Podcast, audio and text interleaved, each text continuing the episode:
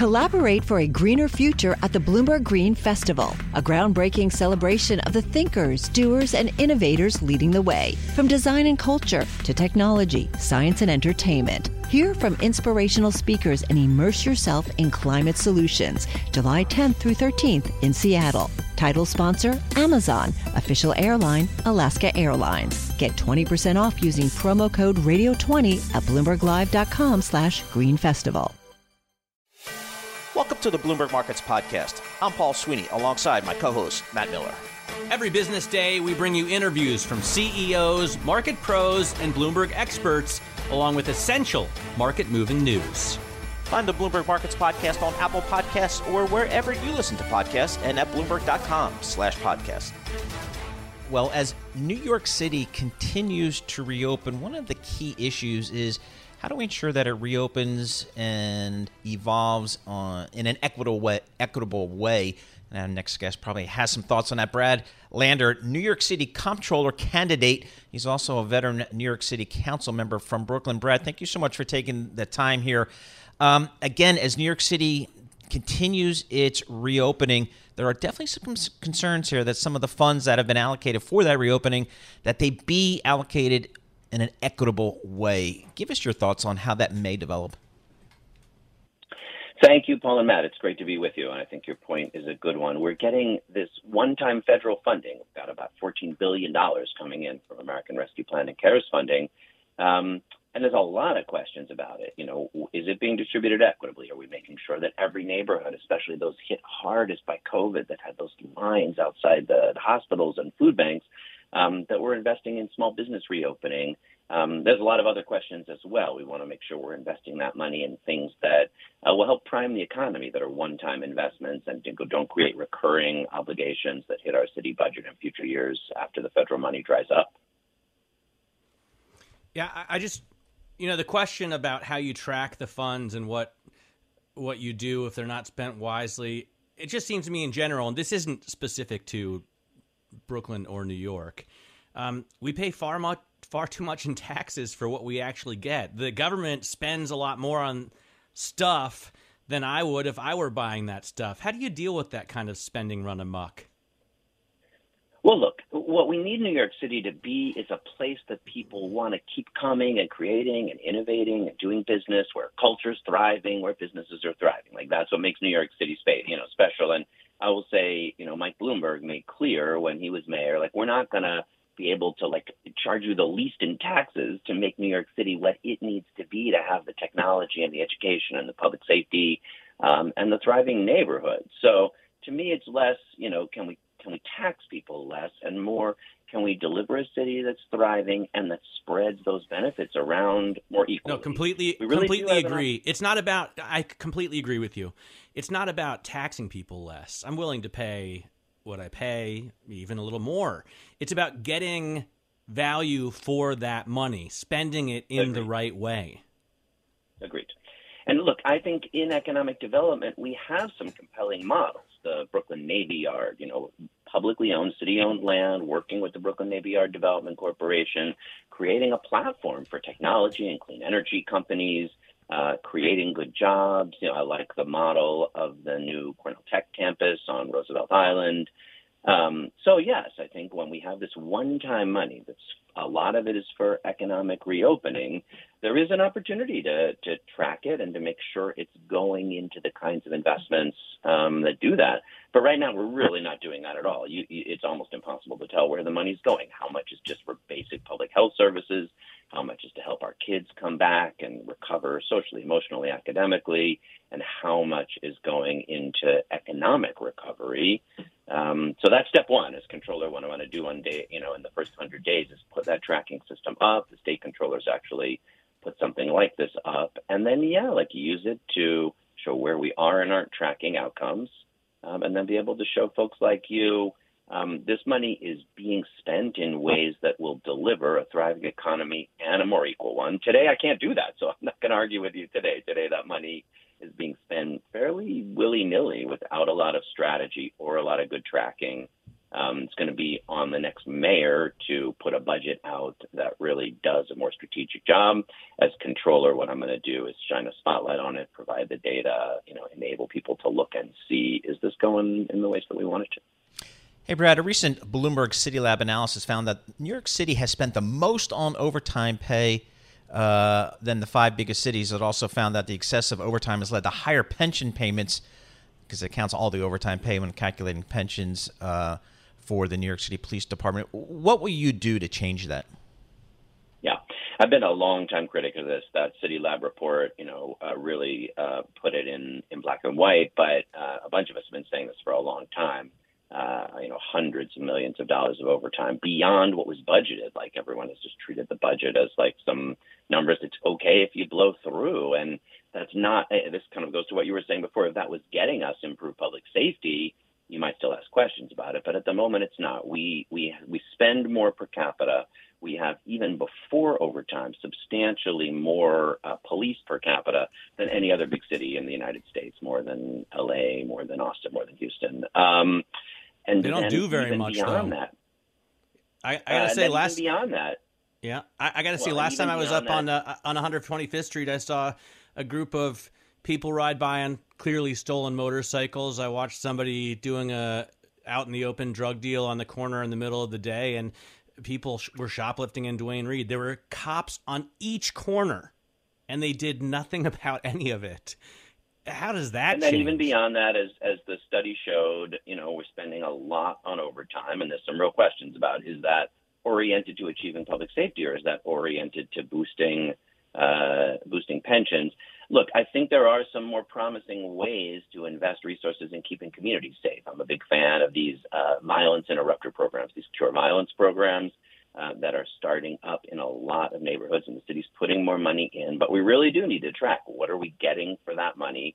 And I'd give one more example. You know, I talked to a lot of people who are saying, you know, the subways don't feel as safe to me. I'm more likely to see someone mm-hmm. who seems mentally ill, who seems like they might be homeless, you know, but what's effective there is providing supportive housing and mental health treatments that help those folks uh, both be and live safely, as opposed to having somebody pull them off the subways when they're going to get right back on tomorrow. So, you yeah. know, I think we can bring a lot more data to the conversation about what keeps our communities safe.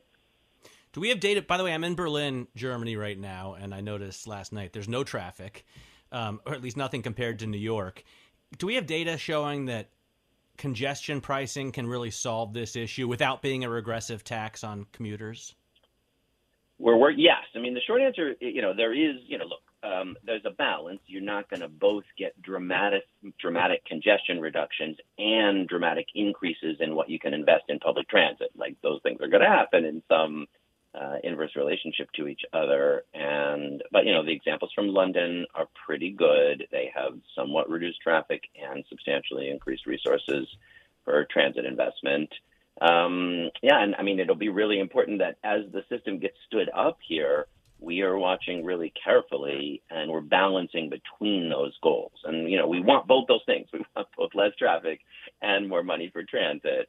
Uh, we're not going to be able to get them, you know, to get them both. And as the system gets tweaked, um, it is important that we really limit uh, exceptions or exemptions. Like we need a system yep. that isn't like, you know, so means tested, you know, that it isn't achieving its broad traffic and transit goals. Yep. But I'm a longtime supporter, been fighting for it for a couple of decades, and I'm glad it's about to happen.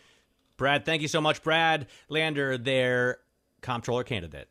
Hi, I'm Ron Kraszewski, Chairman and CEO of Stifel. Financial advisors. If you're not growing your practice, you're losing market share. Stifel is a growing entrepreneurial, advisor centric firm built for successful advisors like you. Imagine having the resources of the largest wirehouses and the support of the boutique shops, but none of the bureaucracy to get in the way of you serving your clients. At Stifel, it's your business, your book, your clients.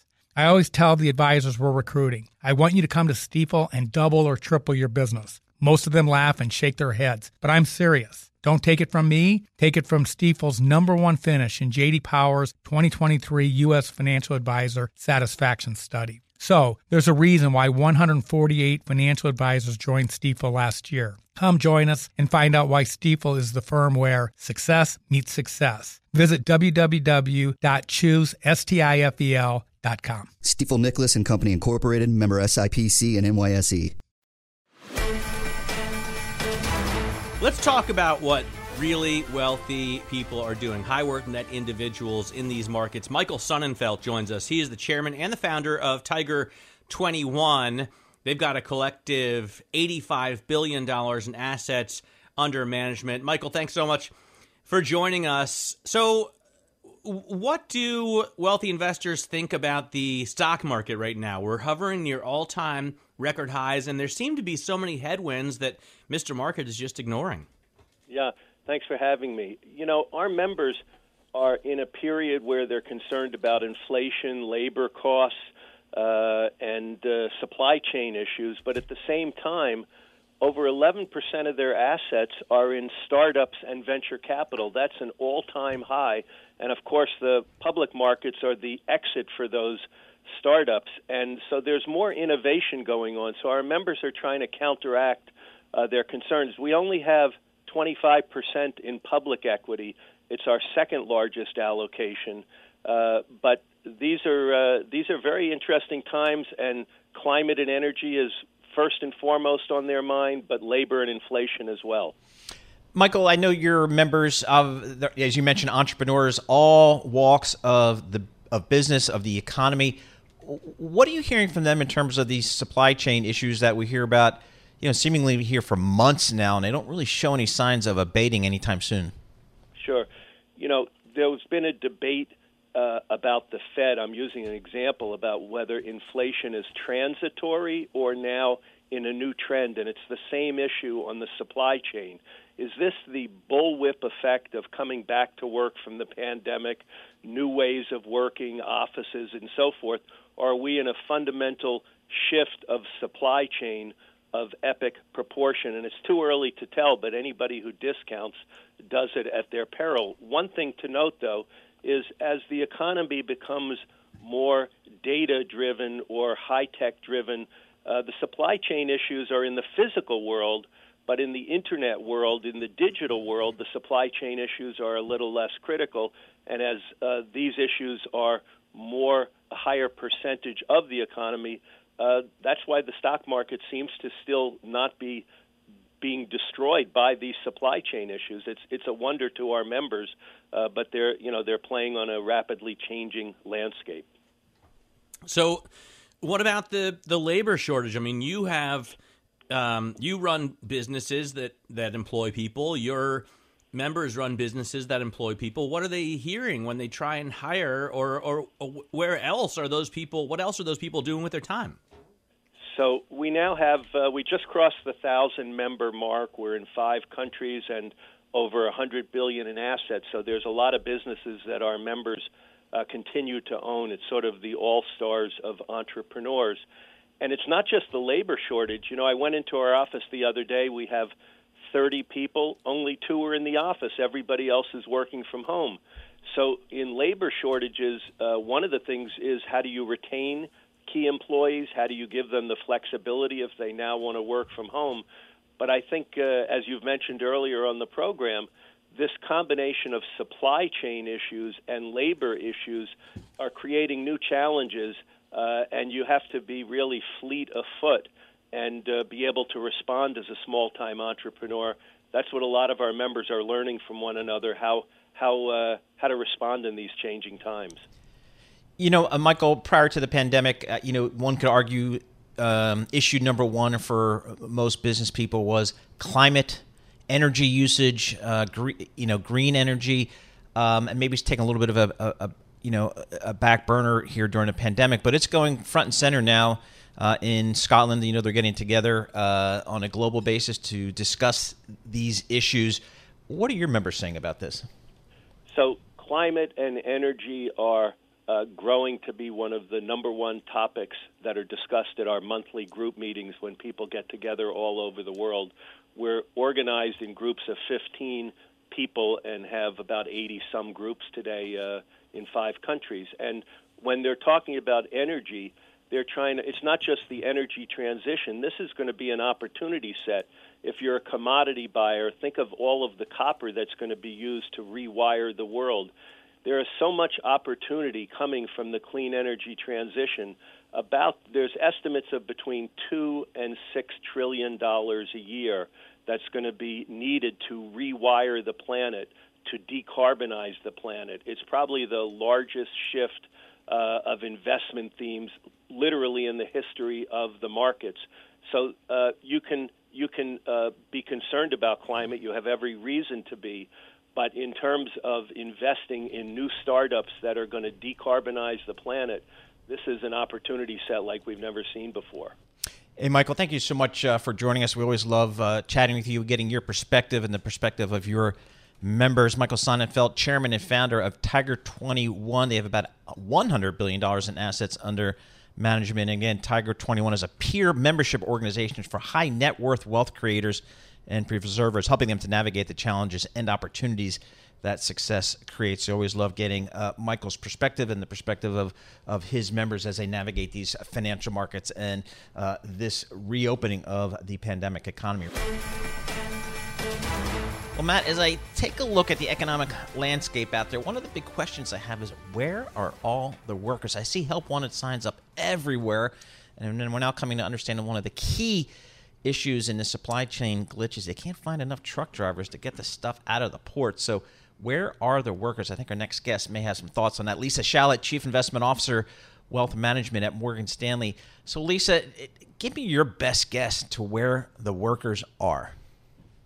Um, good morning, everybody. Um, so thanks, thanks for having me. I, you know, as as you may note, uh, you know, we uh, put out a piece on this last week uh, where you know we suggested that the pandemic actually uh, accelerated a bunch of structural changes that that were probably already afoot uh, with regard to the labor market, and and our sense is that you know right now a lot of folks may be underestimating number one uh, the portion of folks that uh, maybe uh, retired uh, and that retirement rate was accelerated around the pandemic. Our guess is as many as 1.5 to 2 million additional people dropped out, permanently dropped out. Uh, of the workforce um, because of the pandemic, and, and they were able to do so quite frankly, because financial markets and their their uh, retirement savings recovered uh, so quickly and and so fully. Um, a second group uh, of folks uh, we think relocated and really took advantage of uh, the ability for many jobs to quote unquote go remote uh, or move to a hybrid model that you know really uh, created a mismatch between you know the supply of labor and and the demand, the geographic demand for labor, uh, and it doesn't seem like some of those relocations are are unwinding. Uh, and the third piece is is what we would call uh, you know the the uh, the retraining and and repositioning of of folks that you know were in positions that were deemed quote unquote non-essential uh, and during this last 18 to 24 months of the pandemic uh, those individuals uh, you know said hey the heck with that I'm going to you know use this opportunity uh, you know to to train myself to get certified to move into a role uh, that is uh, considered more essential and more stable. Um, and uh, I'm not going to go back to, to some of those those service uh, jobs that, that carry high stress and and uh, high uh, public health risk. I can tell you a couple of those hit home for me. My parents both had been wary of retiring, um, you know, for financial reasons, but they've just done so well recently in markets that they've decided to pull the trigger this year. So, uh, uh, and then in terms of the retraining element, we we we talk so much about truckers on this show, but I have been looking seriously into what does it take to get uh, you know your long haul license, your CDL, and get a job, um, not just like local delivery job, but a real, you know, follow that white line kind of job across the country. It's not easy it's really difficult. It takes a lot of time, and obviously, to make the big money, you need a lot of experience. So, retraining takes a while. Uh, you know, in light of this, Lisa, why are we still at all time highs? We got this supply chain crisis, there's a labor shortage, everyone's talking about real inflation, and yet we're at 45 51. What's going on? Yeah, look, I, I think that there's two, you know, fundamental things. One, we know that this is a market uh, that continues to be awash in excess liquidity. Um, you know, while a, a couple of of the measures that we use to look at financial conditions have begun to suggest a little bit of tightening, uh, you know, at, at maybe at the ultra front end of the curve. Um, the reality is is that there's still a ton of cash out there. You know, we Morgan Stanley has done some work in the last, you know, two weeks talking about the role of the individual investor. Um, you know, who's been, you know, still has seems to have access to to ample uh, balance sheet reserves to put into the market. That that is a segment that is quote unquote buying the dip, and and so we're we have a lot of liquidity and, and money still very much eager and willing to participate in this market. I think the second thing is is that despite the headlines and despite uh, you know d- downgrades in GDP growth for Q3, despite the Delta variant, so far you know corporate earnings are holding up. Now, uh, you know our me- measures that look at forward earnings revisions uh, say that, that the breadth of those earnings revisions has begun to roll over, that these t- topics uh, of inflation and input costs and lack of labor and, and, and supply chain uh, are going to be a factor, but it doesn't seem that thus far in the reports that, that we're hearing, they are a big enough factor to, to throw water on this market. So, real quickly, Lisa, 30 seconds. Where are you telling clients to go right now? Yeah. So look, we like uh, the the cyclical story in in Q4 and and 2022. Um, so we're buying financials, we're buying industrials, we're buying materials, we're buying energy. Uh, we believe in in uh, continued you know capex and investment cycle. Uh, we believe in the housing uh, cycle. So so those cyclical oriented issues, which tend to still have a little bit better valuation support than maybe uh, you know, some of the the uh, the quote unquote work from home or or uh, evergreen stocks yeah. that have dominated the index is, is where we're focusing. Lisa, thanks so much for your time. Always appreciate getting a few minutes with you. Lisa Shalett, Chief Investment Officer for Wealth Management at Morgan Stanley. This is Bloomberg. Success is more than the final destination. It's a path you take one step at a time. It's discipline, it's teamwork and it's the drive and passion inside of us that comes before all recognition. It's what Stifel's been doing for over 130 years. Quietly, yet strategically, Stifel's become one of the fastest growing wealth management and investment banking firms in the country. Our financial advisors go beyond traditional wealth management to provide clients with direct access to one of the industry's largest equity research franchises and a leading middle market investment bank because success is the drive it takes to keep climbing, the passion to keep investing, the best of each of us made better by the best in all of us. And that is where success meets success. Start your journey at stifel.com. That's S T I F E L.com. Stifel Nicolaus and Company Incorporated, member SIPC and NYSE. Uh, let's get back to the markets right now. We can do a car talk segment. Yeah. Um, I'm up for that. We'll get Barry Ritholtz but, on. But right now, let's get to. Uh, we have a guest who has, I think, a pretty, um, a, a pretty out of consensus mm-hmm. view. Well, maybe not. No, Jay Hatfield joins us founder, chief executive officer, and portfolio manager at Infrastructure Capital Advisors. And I've heard other people suggest that we could be going into a recession, Jay, because the consumer confidence numbers have just fallen off a cliff. And you don't typically see that kind of drop without a recession. But you think the Fed will be to blame when we finally get there. Why? Oh, first of all, thanks, uh, Paul and Matt, for having me on again. Well, we think that the Fed has uh, lost control of inflation. Specifically, uh, they increased the monetary base by 83% since the beginning of the pandemic. and um, that has had uh, a huge impact on housing. They've lowered mortgage rates to an all time low, and now housing prices are up 20%, rents are up 10 So we see that we think that the run rate inflation level is 10%, which sounds pretty radical, but I guess it, it seems today conservative because there was a tweet um, that um, we're in a hyperinflation, which we definitely think we're not. That hyperinflation, by the way, is uh, commonly defined as 10% per month, and we're talking 10% run rate per year. So we're an order of magnitude, and we're conservative than that. But we do. It would still be the highest we've seen since, you know, the early '80s, right? Correct.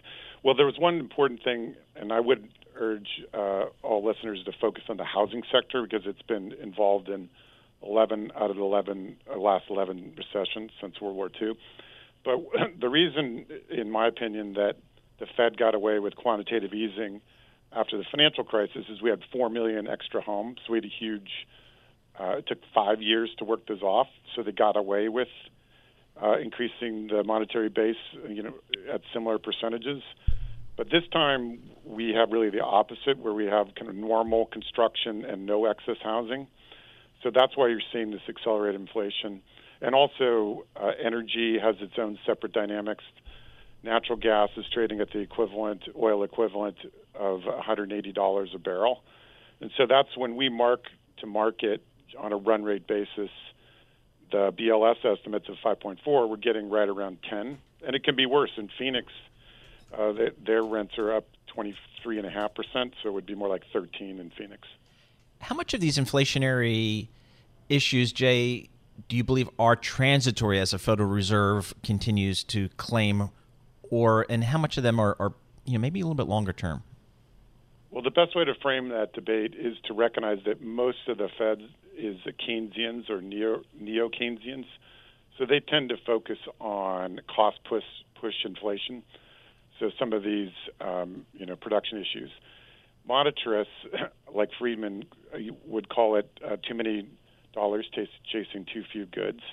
So that's kind of the debate that's going that's raging. But we've never had 83 percent, and also the magnitude you know three trillion i mean so yeah three trillion dollars of, of extra money in the system so i would argue that the recent data uh, means that the monetarists which is right now numbers about one on the fed which would be bullard are winning the debate um, what what do you do as an investor? You're a portfolio manager, so it's not just about these forecasts or talking about what could happen. You've got to put your money in the right place um, so that you don't so that you hopefully make more than your benchmark and uh, definitely don't want to be losing any. Where do you put it? well, we um, have funds that are focused on preferred stock, so we have tilted that away from the uh, low spread preferreds and into the higher spread, which happen to be also inflation protected, so REITs and pipelines and real assets, utilities. So we think that uh, those funds should do well if we're correct about a rising inflationary environment. And then uh, we also run a pipeline ETF, so we're kind of just fortunate that energy and real assets are likely to continue to appreciate. So it's it's a little bit easier for us to do that. We don't run a multi-strategy equity fund where we have to sell tech and buy energy. What what other other rotations we'd have? I do think that next year will be adult swim for investors, and being more defensive and being in yield stocks like REITs, utilities, preferreds is a good way to play. And even if, if you miss out on a few rallies or continued tech rally, you still get paid to wait. So yep. I think next year will be better to be defensive. Jay, thanks so much for joining us. Really appreciate chatting with you. Some uh, I would call them, as Matt suggested, some some out of consensus calls here on uh, uh, the economy. Uh, Although Danny inflation. Blanchflower was saying the same thing to us a couple of weeks ago. Okay, yeah. good for Danny. Uh, Jay Hatfield, founder, chief executive officer, and portfolio manager for Infrastructure Capital Advisors, joining us on the phone uh, from New York City. Uh, he believes that there is a 50% chance of a recession in 2022. This is Bloomberg. Thanks for listening to the Bloomberg Markets Podcast. You can subscribe and listen to interviews at Apple Podcasts or whatever podcast platform you prefer. I'm Matt Miller. I'm on Twitter at MattMiller1973. And I'm Paul Sweeney. I'm on Twitter at PT Sweeney. Before the podcast, you can always catch us worldwide at Bloomberg Radio. Collaborate for a greener future at the Bloomberg Green Festival, a groundbreaking celebration of the thinkers, doers, and innovators leading the way. From design and culture to technology, science, and entertainment. Hear from inspirational speakers and immerse yourself in climate solutions. July 10th through 13th in Seattle. Title sponsor Amazon. Official airline Alaska Airlines. Get 20% off using promo code radio20 at bloomberglive.com slash green festival.